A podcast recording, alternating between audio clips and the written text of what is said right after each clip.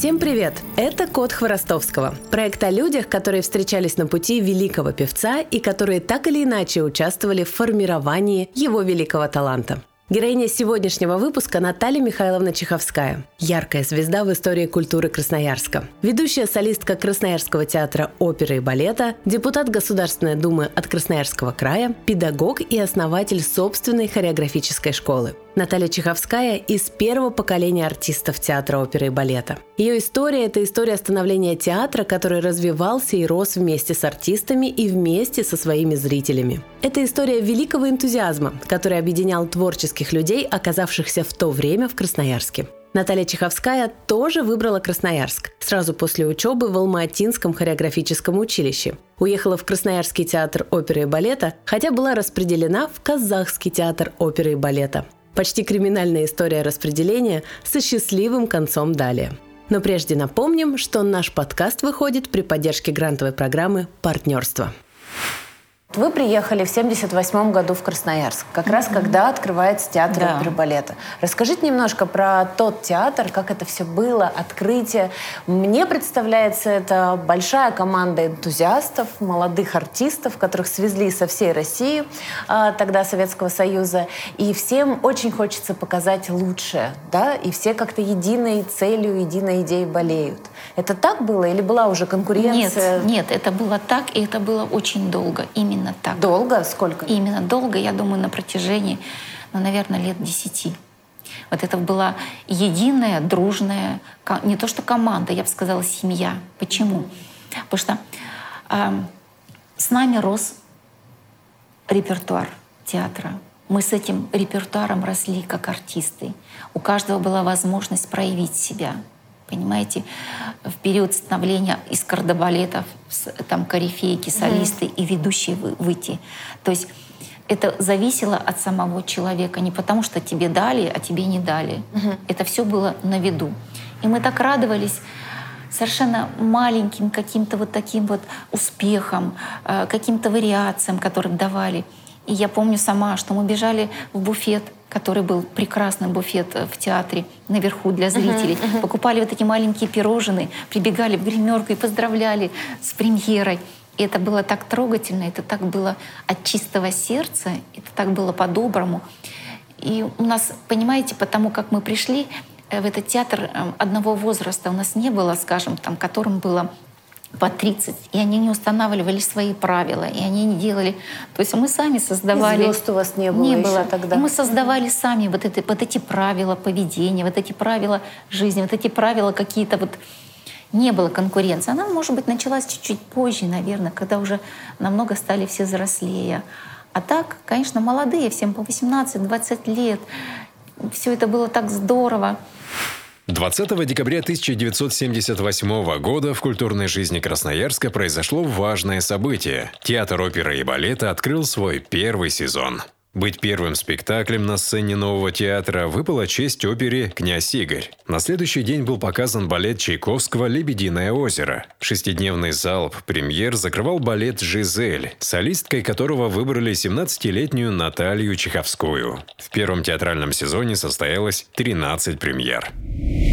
А как красноярцы реагировали на спектакли, на премьеру вообще? По-разному. Первые премьеры. Сколько людей было в зале? Не полный зал был, я вам хочу сказать. Вот на открытии, вот когда только-только открытие, конечно, это всем было интересно, любопытно, и даже вообще, что это такое.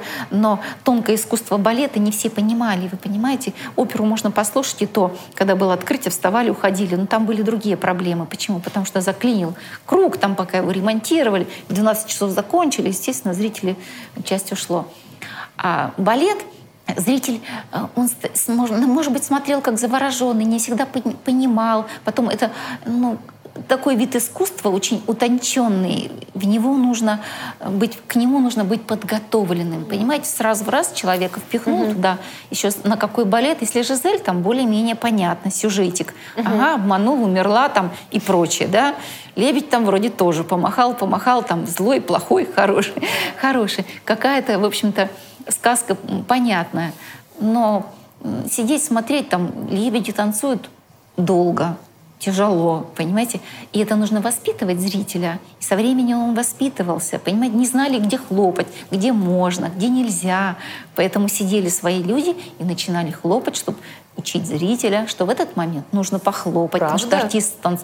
А как вы думали? То есть садились просто заводилы, грубо не говоря. заводилы, Ну, а люди, которые Учили, понимали, в какой момент нужно... понимали, что да, ну, естественным образом учили, потому что ты оттанцевал, надо же передохнуть, надо успеть уйти за кулису и не под шум собственных как бы Да, да, да. ресниц, а под аплодисменты успеть. А если их нет, тихо, тихохонько ушел и не пойми. то Это ли были было работники хорошо. вашего театра. Ну, конечно, это те артисты, которые не были заняты в спектакле, предположим, да, по То есть сегодня ты не на причинам. сцене танцуешь, а в зале аплодисменты Ну, раздаешь. да, но потом мы, мы всегда смотрели, как бы, э, тоже же было интересно, и волновались, и аплодировали своим. Но это вот процесс становления, он очень важный такой. Потом появлялись новые спектакли, да, зритель, потом приглашали набирали студентов, приглашали, чтобы привлекали к, э, как бы к такому виду искусства. Э, Со школ, потом молодых специалистов училища военного, я помню, приглашали, когда им было приятно просто поспать, потому что они так Иногда и так слышно было храп, потому что они приходили поспать туда, и я понимала, да, Бывали да, срок. и такое было. Где-то я читала историю про то, что вы выбивали еду хорошую, снабжение, А, ну, это я не продовольствие выбивала. балеринам. Это я не выбивала. Это я говорила, Павел Степанович, это я когда была депутатом Красноярского края. Я говорю, как вы себе представляете, балерины на одних макаронах разве могут прожить? Вы понимаете? Надо форму держать. А есть магазины, причем это тет на тет я говорила, не во все услышания, чтобы он понял, что нам все равно нужны витамины, нам нужна разнообразная пища. И тогда он в Красно... не только для балетных, он э, один раз в месяц эм, продуктами, как разовые такие вот наборы были, когда давали там 2 килограмма мяса, килограмм гречки, там что-то такое. Коробка дефицита. Да, это вот корзина такая была. Но это благодаря ему, правда, правда. Наталья Чеховская была ведущей солисткой Красноярского театра оперы и балета. Пришла в театр в 17 и сразу станцевала премьеру на открытии. Кстати, первым партнером по сцене был Александр Куимов. Позже их стали ставить в пару с будущим супругом Василием Полушиным. Вместе они защищали честь Красноярска на всесоюзных и международных конкурсах. В 1985 году по приглашению Юрия Григоровича Наталья и Василий станцевали «Жизель» в Большом театре, а в 1992 году Руслан и Людмила в Кремлевском дворце съездов. Но все равно пара всегда возвращалась в родной театр, в котором проработали 18 лет. В 1989 году Наталье Чеховской присвоено звание народной артистки РСФСР. Я в своей жизни станцевала в нашем театре 28 наи- наименований репертуара балета. 28. Вы понимаете, в Большом театре балерина, ну, максимум 4, ну, 5. Там «Лебединая», там «Дон Кихот», «Жизель Щелкунчик». Вот это еще один плюс того, что вы уехали именно в оперный наш, да? Не распределились куда-то в другое место или не пошли сразу покорять большой. Мы в 85 году только нас туда пригласили. Мы там станцевали «Жизель», и нас, нам предложили. И когда я спросила на тот момент, скажите, пожалуйста, сколько у вас а, ведущих балерин, они сказали 8. Я говорю, хорошо. А, 18. Я говорю, скажите, пожалуйста, а вот если а, следующий спектакль у меня, ну, предположим, Жизель, через какой период времени я буду танцевать? Мне сказали, ну, года через два. Года через два. Я говорю, как? Он говорит, ну, вы представляете, у нас 18 балерин, а плюс вот такие приглашенные, как фестивали, как вы, да? И это нужно всем дать. И я так подумала, Вася, года через два мне корона это не нужна, чтобы просто держать корону Большого театра. Я для чего вообще как бы выбирала эту профессию? Я хочу танцевать. И поэтому мы остались э, в Красноярске, мы танцевали, мы получали удовольствие от того, что мы посвятили всю жизнь себя и именно этому, несмотря на то, что потом были э, после конкурсов международных, то есть приглашение было, нас бомбили, просто бомбили. Приглашали, приглашали, приглашали. И Киев, и Минск, и Пермь, ну, огромное количество городов. И уже в 90-х годах нас приглашал Гордеев, в 90-х годах нас Петров, Царство Небесное, приглашал. Мы там э, Руслану Любимову танцевали. И Катя Максимова, когда нас уже пригласили после спектакля, в кабинет Петрова. Петров положил на стол ключи от двухкомнатной квартиры нам, чтобы мы туда приехали. А театр только-только, понимаю, у них тоже два спектакля. Но на тот момент мы уже были, можно сказать, возрастные. Нам уже было по 32 года. И я думаю, начинать все с нуля в 32 года, два спектакля у них. И несмотря вот на все как бы конкурсы международные, все, все-таки мы не покидали наш театр. Почему? Потому что мы его очень любили. И мы были преданы не только, скажем, театру, мы были преданы своему делу. Нельзя ставить крест на том, угу. чему ты посвятил себя, вы понимаете? Потому что статус Большого театра, статус Кремлевского, он имеет место, но цель у нас была совершенно другая. Поддержкой для нас будут ваши оценки и отзывы в Apple Podcasts и Яндекс Музыка и отметки в социальных сетях. Приятного прослушивания. Вообще балетные и оперные, они дружат в театре? Пересекаются? Мы дружили, сейчас не знаю. А мы дружили, мы очень были дружны. Как вы познакомились с Дмитрием Хворостовским? Ну, вы знаете, как познакомились? Просто познакомились. Сначала мы ходили, он же, когда был студентом, он уже какие-то исполнял партии да. в театре. Да. Поэтому, зная об этом, а мы раньше молодые, как бы вот артисты балета, тоже ходили и слушали. Ну, не всегда в зале, но за кулисами мы стояли и слушали. И поэтому это было интересно. Почему? Потому что на фоне всех солидных дядечек и тетечек, он выглядел совершенно юным. А ему было тогда лет 20. Он на... юным и был. Он и был юным таким. И поэтому это было, ну, как бы вот очень близко и интересно смотреть, что вот на фоне там он такой прям, прям вот нарцисс был такой, знаете, светлый, красивый, юный. А поближе мы познакомились как? Эм, мы молодые, он молодой. У нас часто были какие-то мероприятия в доме актера. Ему интереснее было с молодыми общаться. Mm-hmm. Вы понимаете? Mm-hmm. Какие-то вот такие мероприятия, где можно было даже и на квартире дома посидеть, там повеселиться, потом в доме актера, какие-то капустники. И он ближе к нам был. В связи, наверное, с возрастными такими вот uh-huh. какими-то категориями. Uh-huh. Потому что там, наверное, было сложновато вот так тусоваться. С нами было проще. И вот э, случай просто расскажу. После конкурса, где мы завоевали, э, по-моему, да, международный второй. Один был всесоюзный uh-huh. у нас, и второй был международный. Uh-huh. И после того, как мы очередной конкурс завоевали определенные звания, все, мы, э, гостиница Красноярск, там вот было кафе Красноярск, сейчас там рестораны. И мы туда после работы днем зашли пообедать. Сидим и сели вот так вот возле окошечка. Сидим, заказали там, что, я не помню, что заказали, ну что, сидим. И вдруг проходит Дмитрий. Вот так идет, и мы так помахали ему рукой, иди к нам. И он заходит. Ну и сели, стали общаться. Он говорит, ну вот так вот. А мы уже стали нас приглашать в какие-то зарубежные поездки. Он говорит, я тоже хочу. Вот как вот, вот как вот вам удалось? Я говорю, Дим, ты понимаешь, чтобы вот нас пригласили вот в эту первую поездку, мы ездили на эти конкурсы. Понимаешь, нужно ездить, надо, чтобы тебя знали, о, о тебе, э, о себе заявить, чтобы ты глаза им мозолил. Иначе вот так, находясь в Красноярске, о тебе будут знать только в Красноярске. И то узкий круг угу. людей. Те, кто ходит на спектакль. Да. Угу. Если ты хочешь, чтобы о тебе узнали, кто-то пригласил, значит, надо выезжать. Ты участвуй в конкурсах. Ты посмотри, какие конкурсы существуют. Давай. И вот у тебя будет процесс. И он как-то, да, и он стал готовиться сразу же к конкурсу, где он завоевал, и пошло, и пошло. Вот как бы был какой-то толчок, вот, наверное... То есть подсказали?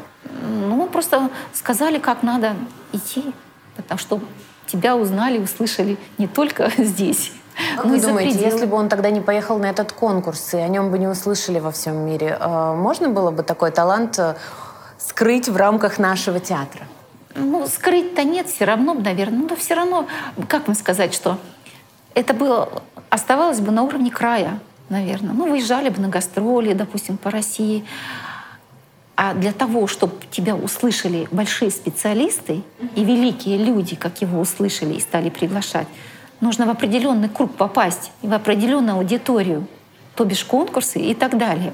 Ну, вы дружили? Да, конечно. То есть это были нормальные дружеские Да, отношения да. молодых ребят? Конечно. Мгм. Запросто. Именно, именно поэтому вы тогда и позвонили про квартиру, узнали, да, да? да, мы очень тесно общались, и для, это не было для него там что-то такое. Он говорит, ну даже да вообще не бе- без проблем. Тем более у него жена была, Света Иванова, балерина. Ну вот этот вот как бы круг общения, он очень был близок. Мгм. Они на ваших глазах они познакомились, Да. и у них закрутилось. ну Расскажите как про сказать, это. ну это в доме актера все случилось. Вот именно на тех вечеринках, я не куда знаю, вы любили вот, вот досконально я вам не могу прямо так Да, да, да. рассказать, но это произошло там, в доме актера. Но когда он уже начал греметь по всему миру, э, Нет, мы просто общались. ничего не изменилось Ну, общении? Абсолютно. И вот когда мы жили у него на квартире, и он приезжал, и мы встречались, даже фотографии есть какие-то вот, все запросто. Я помню, у меня вот такая штучка была на голове, но здесь вот просто она там меховая, а такая, знаете, как шиньончик с волосом, вот таким. Да что ты носишь? Подожди, с балкона выкинула. Я вот туда, Дима, ты знаешь, что это не найти, это за границей я покупала, ты что? И он, давай туда вниз смотреть. В общем, пока мы спустились, уже подобрали. Я говорю, ну вот, Вы ходили ее поднимать, искать? ну, мы потом? искали, пошли. Он вышвырнул. Что ты тут на голову нацепила, понимаешь? Я говорю, Дим, ну ты что? Тебе нравится? Это это модно. Да, да, да, да, да. Какие-то, ну это вот, да, мелочи жизни такие. все, все просто очень. Ничего особенного такого, знаете, вот. А скажите, вот просто с высоты народной артистки, а какие качества должны были быть э, или не должны были быть, а были в Дмитрии, что вот он стал такой звездой? Ну, вы понимаете, харизма, она, наверное, она у него присутствовала всегда. Вот эта вот харизма. Не потому что он какой-то там про- про- простушка, про- и вдруг он стал такой. Нет, в нем это было стать какая-то. И потом у него папа тоже, понимаете, э, в общем-то и пел, и артист был. У него, ну, то он не из подворотни человек.